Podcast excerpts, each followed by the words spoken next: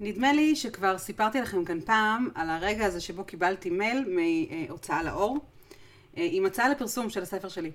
זה קרה ב-2013, הרבה לפני שילדה בקומה הרביעית הגיעה לחנויות בסופו של דבר, שבע שנים קודם לכן ליתר דיוק, ואני הרגשתי שנדרש ממני הרבה מאוד אומץ לשלוח את כתב היד הזה, ובאותה מידה, האומץ הזה נעלם לחלוטין ברגע שבו המחשבה שאולי סוף סוף אני הולכת להגשים את החלום ומוציאה ספר, עמדה להפוך לממשית. באמת, קראתי את המייל ההוא חמש, אולי שש פעמים. בסוף בחרתי לסגור את התיבה, לא לפני שמחקתי את המייל הזה, והעמדתי פנים שפשוט לא קראתי אותו מעולם.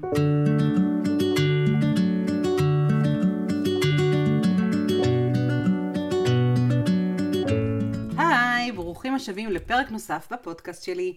שמי דנה ברגר סמט, אני סופרת, עורכת ומנחת סדנאות כתיבה, וגם בעלת העסק מכונת כתיבה. בכל פרק אנחנו מדברים כאן על כתיבה מכיוון קצת אחר. והיום יש לנו נושא מעניין. הפחד, או לחילופין, אם תרצו לקרוא לזה דווקא בגישה יותר חיובית, האומץ. האומץ לכתוב, ולא פחות חשוב, האומץ לחשוף את הטקסטים שלנו עם אנשים אחרים. אז הפעם ההיא שהחלטתי לגנוז את כתב היד ששלחתי להוצאה לאור, זאת לא הייתה הפעם היחידה שחששתי מהכתיבה, או אם אני ככה קצת יותר מדייקת, לא הפעם היחידה שחששתי לחשוף את הטקסטים שלי. הרי כבר סיפרתי לכם שרציתי להיות סופרת כבר בגיל 4. כשמישהו אה, שנחשף לכתיבה שלי ביקש ממני לייצר עבורו תוכן לאתר שלו, זה היה כשהייתי עוד סטודנטית לתואר שני, ומה זה לא בכיוון, לא של עסק עצמאי, לא של אה, לעסוק בכתיבה בכלל באיזושהי אה, דרך, זה היה נשמע לי ממש הזוי. עשיתי את זה כי הייתי סטודנטית והייתי צריכה כל שקל, אבל אני הייתי בטוחה שהוא מהר מאוד יבין איזה טעות הוא עשה. קצת תסמונת המתחזה, אני יודעת, ובכל זאת. עכשיו, זה לא שאין לי אומץ לעשות דברים אחרים. באמת, אני מחשיבה את עצמי בן אדם יחסית אמיץ. עזבתי את לימודי הטרור הראשון במדעי המדינה, כי היה לי משעמם וידעתי שזה לא בשבילי. טסתי לשנה בחו"ל, גרתי בניו יורק לבד, וגם לחיות שנה בניו יורק עם משפחה שלא הכרתי, ממש דרש אומץ. עברתי דירות, עשיתי שינויים, התפטרתי כשלא הייתה לי עבודה אחרת, הקמתי את העסק שלי בלי דמי אבטלה, עם שכירות לשלם. ובכל זאת, למרות שבאמת בהרבה דברים אחרים העזתי לעשות, בכל מה שקשור לכתיבה, מה זה פחדתי? אני באמת לא יכולה לתאר לכם, רעדתי. הייתי בטוחה, במיליון אחוז, שאם מישהו יקרא את המילים שלי, בטח את הסיפורים שאני ממציאה לעצמי, הוא יחשוב שאני גרועה, אולי מוזרה, אה, ובאופן כללי שאני בן אדם עם מוח מאוד משונה, כי רק אדם עם מוח כזה יכול להמציא סיפורים כאלה. ואז בסוף שנת 2017 הבנתי שהייתי אמיצה אה, במקומות שפשוט היה לי נוח אה, ופשוט להפגין את האומץ. אה, בסוף אותה שנה גיליתי מה זה אומץ אמיתי, אה, ילדה אחרת שנפגעה על ידי הגבר שפגע בי סיפר מה שקרה לה, סיפרה מה שקרה לה, ורק אז חשפתי את הסוד שלי והחלטתי שאני, זהו, די. מתחילה להיות הרבה יותר אמיצה. אז זה התחיל עם הגשת תלונה במשטרה, מאבק משפטי לא פשוט נגד אותו אדם, אה, אבל זה היה באמת רק חלק מהעניין. כמה חודשים אחרי אותה חשיפה, שבאמת הייתה מאוד מאוד גדולה ומאוד משמעותית, ששינתה לי את החיים, נרשמתי לסדנת כתיבה, סדנה של מאירה ברנע גולדברג, אז היא עוד לא הייתה הכוכבת הענקית שהיא היום, וכבר אז באמת הייתה אישה מעוררת השראה, היום אפילו יותר. אה, ובסדנה שלה נולד הספר שלי. בתוך חצי שנה הספר היה כתוב. הייתה טיוטה ראשונה ומלאה, אה, שעברה תיקונים ועריכות, גם בעקבות הערות של מאירה, גם בעקבות אה, הערות של קורות נוספות. וזה קרה כי בפעם הראשונה בחיים נתתי לאנשים, במיוחד לאנשים שיותר קרובים אליי, לקרוא את הטקסטים שלי. נתתי עותק ראשון לגיסתי, אשתו של אחי, נתתי עותקים לחברות טובות, אפילו אחד לאימא שלי. וזה, אני חושבת, היה אולי הצד הכי משמעותי והכי דרמטי, ואם נחזור למונחים שאנחנו מדברים בהם היום, אז גם קצת הכי אמיץ. אה, מהסיבה הפשוטה שהיא מעולם, מעולם לא קרא אף סיפור ואף טקסט שכתבתי, והפעם לא רק שהיא קראה טקסט שלי, זה גם היה הטקסט הכי חשוף והכי אישי, אה, והסיפור שהיה בו, הוא סיפור שהיא בעצמה התמודדה איתו. אה, סיפור שעברנו ביחד בהרבה מאוד מובנים. אה, ובשלב יותר מאוחר, כשהגיעה ההצעה כן להוציא אה, את הספר שלי לאור, הייתי כבר נשואה בשלב הזה, נשואה מאוד מאוד טריה. בעלי הכיר את הסיפור האישי שלי, ממש זמן קצר לפני כן.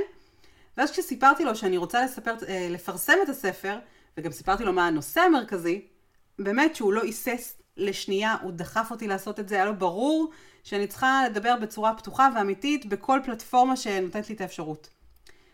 וזה מצחיק, כי בדיוק הקשבתי לא מזמן לפודקאסט של יובל אברמוביץ' על אה, אנשים רעילים ועל אנשים שאנחנו צריכים שיקיפו אותנו, וממש נזכרתי כשהקשבתי לזה, ברגע הזה שבו בעלי אמר לי, לכי, תעשי, וממש דחף אותי קדימה, אה, ואיזה מזל שזה הגבר שיש לי לצדי, שממש דוחף אותי לנסות ולהעז ולעשות. עכשיו, אתם בטח טועים למה סיפרתי לכם את כל הסיפור הזה, ולמה שיתפתי אתכם ברגעים האמיצים וגם הפחות אמיצים. אז הסיבה היא שאני באמת באמת באמת מכירה ממש טוב את הפחד הזה מחשיפה. גם היום, כשיש לי ספר שכבר אלפי אנשים קראו אותו, וכתבתי מאות, באמת מאות, אם לא יותר, אה, תכנים ללקוחות בכל תחום אפשרי, אני עדיין חוששת לפעמים מחשיפה. למשל ברשתות החברתיות. אה, וגם אגב, בכל סדנת כתיבה שבה השתתפתי, והייתי בלא מעט, תמיד חששתי לחשוף את הטקסטים שכתבתי, גם אחרי אה, שהוצאתי את הספר שלי. תמיד הייתי מתחילה, אה, לפני שאני מכירה את הטקסט, הייתי מתחילה בהתנצלות, שזה לא מספיק טוב, ולא היה לי מספיק זמן, וכל מיני הסברים ותירוצים, ואתם יודעים, למה זה לא מספיק טוב. עכשיו, הסיבה העיקרית לחשש הזה, היא החשש ממה שיגידו עלינו. בא לנו לחשוב שאנחנו הכי טובים בעולם, ומנגד, ממש לא בא לנו לשמוע שאנחנו לא. היה לי ממש ממש כיף לקבל פידבקים מדהימים על הספר שלי, ובאמת, הרוב המוחלט היו פידבקים נהדרים, אבל, הנה, אה, בואו נפתח את זה כאן אה, ממש עכשיו, היו תגובות מבאסות. באמת, היו תגובות כאלה, יש כמה ביקורות, מי שייכנס לאתר עברית, ימצא בין המון המון תגובות נהדרות, גם כמה תגובות אה, ממש מבאסות ולא נעימות. ואז לקח לי, לקח לי זמן, אבל בסוף הבנתי שאני פשוט לא יכולה לרצות את כולם. כמו בכל תחום אחר בחיים ובכל דבר אחר שאנחנו עושים, יש מי שיואב ומי שלא. אז יש מי שיתחבר לסיפורים שלי ויואב אותם, ויש מי שלא. ויש מי שמתחבר לכתיבה שלי ומי שלא. וזה ממש ממש בסדר. גם אני לא אוהבת כל יצירה שנחשבת לקלאסיקה גדולה. אני מאלה שנטשו את משחקי הכס בעונה השנייה, וממש לא הבנתי על מה כל ההתלהבות, אני עד היום לא מצליחה להבין את זה. באמת, אני חושבת שזה טבעי. כל הדבר הזה הוא טבעי. אני גם חושבת שזה טבעי שאנחנו חוששים, שאנחנו לא בטוחים, שאנחנו מפחדים שאם מישהו יקרא אותנו, הוא יחשוב שאנחנו לא מספיק טובים, או שאנחנו קצת משונים. אבל האם זה באמת באמת נכון? בואו נחשוב על זה רגע. כשאתם קוראים ספר, אתם עוצרים לחשוב לעצמכם, מי זה האדם המטורף הזה שהמציא את העולם הזה שאנחנו קוראים? סביר להניח שלא. כשאתם צופים בסדרה או בסרט, אתם טועים מי הפסיכופת שחשב על הסיפור המוזר הזה? סביר להניח שלא. אנחנו מוקפים בסיפורים, בסדרות, בסרטים, בכתבות, בתכנים. יש סביבנו כל כך הרבה טקסטים ברשתות החברתיות ובאינטרנט ובספרים ובעיתונים, ולכל אחד מהם יש מקום, ולכל אחד מהם יש קהל שמתחבר, וכן, יש גם קהל שקצת פחות מתחבר, וזה ממש ממש בסדר. אז גם לטקסטים שאתם תכתבו, לא כולם יתחברו. מנגד, יהיו לא מעט שכן, וככל שתעשו את זה יותר, לא רק שאתם תהיו הרבה יותר טובים, החשיפה שלכם תהיה הרבה יותר קלה. הכתיבה שלכם תשתדרג, אתם תהנו מזה הרבה יותר. אתם תהנו מהכתיבה ומהתגובות, מהחיוביות ואפילו מהשליליות. עכשיו בוא נגיד את האמת, לא מכל תגובה שלילית אפשר ליהנות, בטח לא מאלה שמנוסחות בצורה פוגענית, ויש כאלה בשפע, אבל כן, גם לתגובות שליליות יש מקום, וגם מהן אפשר ללמוד, ובהחלט אפשר להתעלם מהן ולהבין ששוב, לא כולם יאהבו אתכם. מה שהכי חשוב לי להגיד לכם כאן, ומה שחשוב לי לדחוף אתכם לעשות, זה להעז ולנסות. הרי אני את הסוד שלי שמרתי בבטן במשך 25 שנים, ובינינו הייתי בטוחה שזה סוד שאני לוקחת איתי עד הסוף, מה שנקרא עד הקבר. עכשיו בדיעבד אני ממש מאושרת שזה לא קרה, אני מאושרת כי החשיפה הזאת באמת שינתה לי את החיים, אני משתדלת להיות קצת יותר אמיצה ולעשות דברים שלא הייתי מעיזה לעשות לפני כן. אה, את הספר שלי לא הייתי מוציאה לאור אם לא הייתי חושפת את הסוד שלי קצת לפני כן. זו גם הסיבה שגנזתי את הספר ב-2013, כי פחדתי שכולם יבינו שהוא מבוסס על סיפור אמיתי. אז אני ממש רוצה לבקש מכם להיות טיפה, ממש טיפונת יותר אמיצים. קצת יותר לחשוף את עצמכם, לשתף. תכתבו בלי לפחד ממה שאנשים אחרים יגידו. תספרו את הסיפורים שלכם בלי פילטרים, ככה, כמו שאתם, עם השריטות שנדמה שיש לכם, עם המחשבות ההזויות שאתם חושבים שיש לכם בראש. תכתבו בסגנון הייחודי שלכם, אל תנסו לרצות אף אחד. תכתבו את הטקסט שאתם הייתם רוצים לקרוא, כמו שאתם הייתם רוצים לקרוא אותו. ותוציאו אותו החוצה.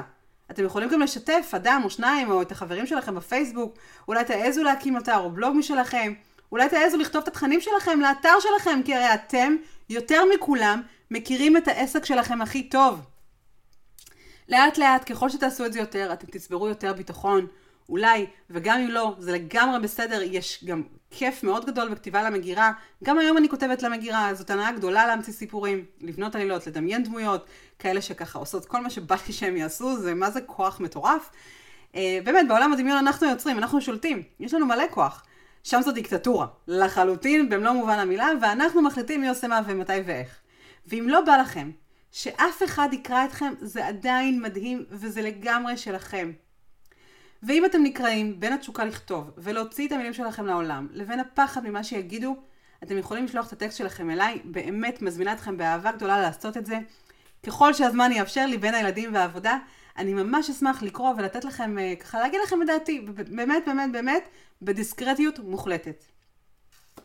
וזהו להיום, אבל לפני שאנחנו נפרדים וסוגרים עוד פרק בפודקאסט שלי, אני ממש ממש אשמח לשמוע מכם. אתם מוזמנים לכתוב לי, להגיב לי ברשתות, במייל, באתר, איך שתבחרו, לספר לי גם אם הפרק של היום נגע בכם, אם הפחד הזה מוכר לכם, אם יש טקסט שאתם ממש משתוקקים לשתף עם העולם, אבל אתם פשוט לא מרגישים בשלים לעשות את זה עדיין. אני זמינה בפייסבוק, באינסטגרם, לאחרונה גם בטיק טוק, כן כן, אני מנסה ללמוד אותו עדיין, תזרמו איתי. יש לי גם אתר כמובן, danaberger.co, ובקיצור, לא חסרות לכם דרכים ליצור איתי קשר. מה שכן בטוח, בין אם אתם תפרסמו את הטקסטים שלכם עד אז, ובין אם לא, זה שאני אהיה כאן בפרק הבא, ואם יש איזשהו נושא שבא לכם שאני אדבר עליו, אתם ממש מוזמנים לכתוב לי ולהציע הצעות. ועד אז, תמשיכו לכתוב בלי הפסקה. ביי!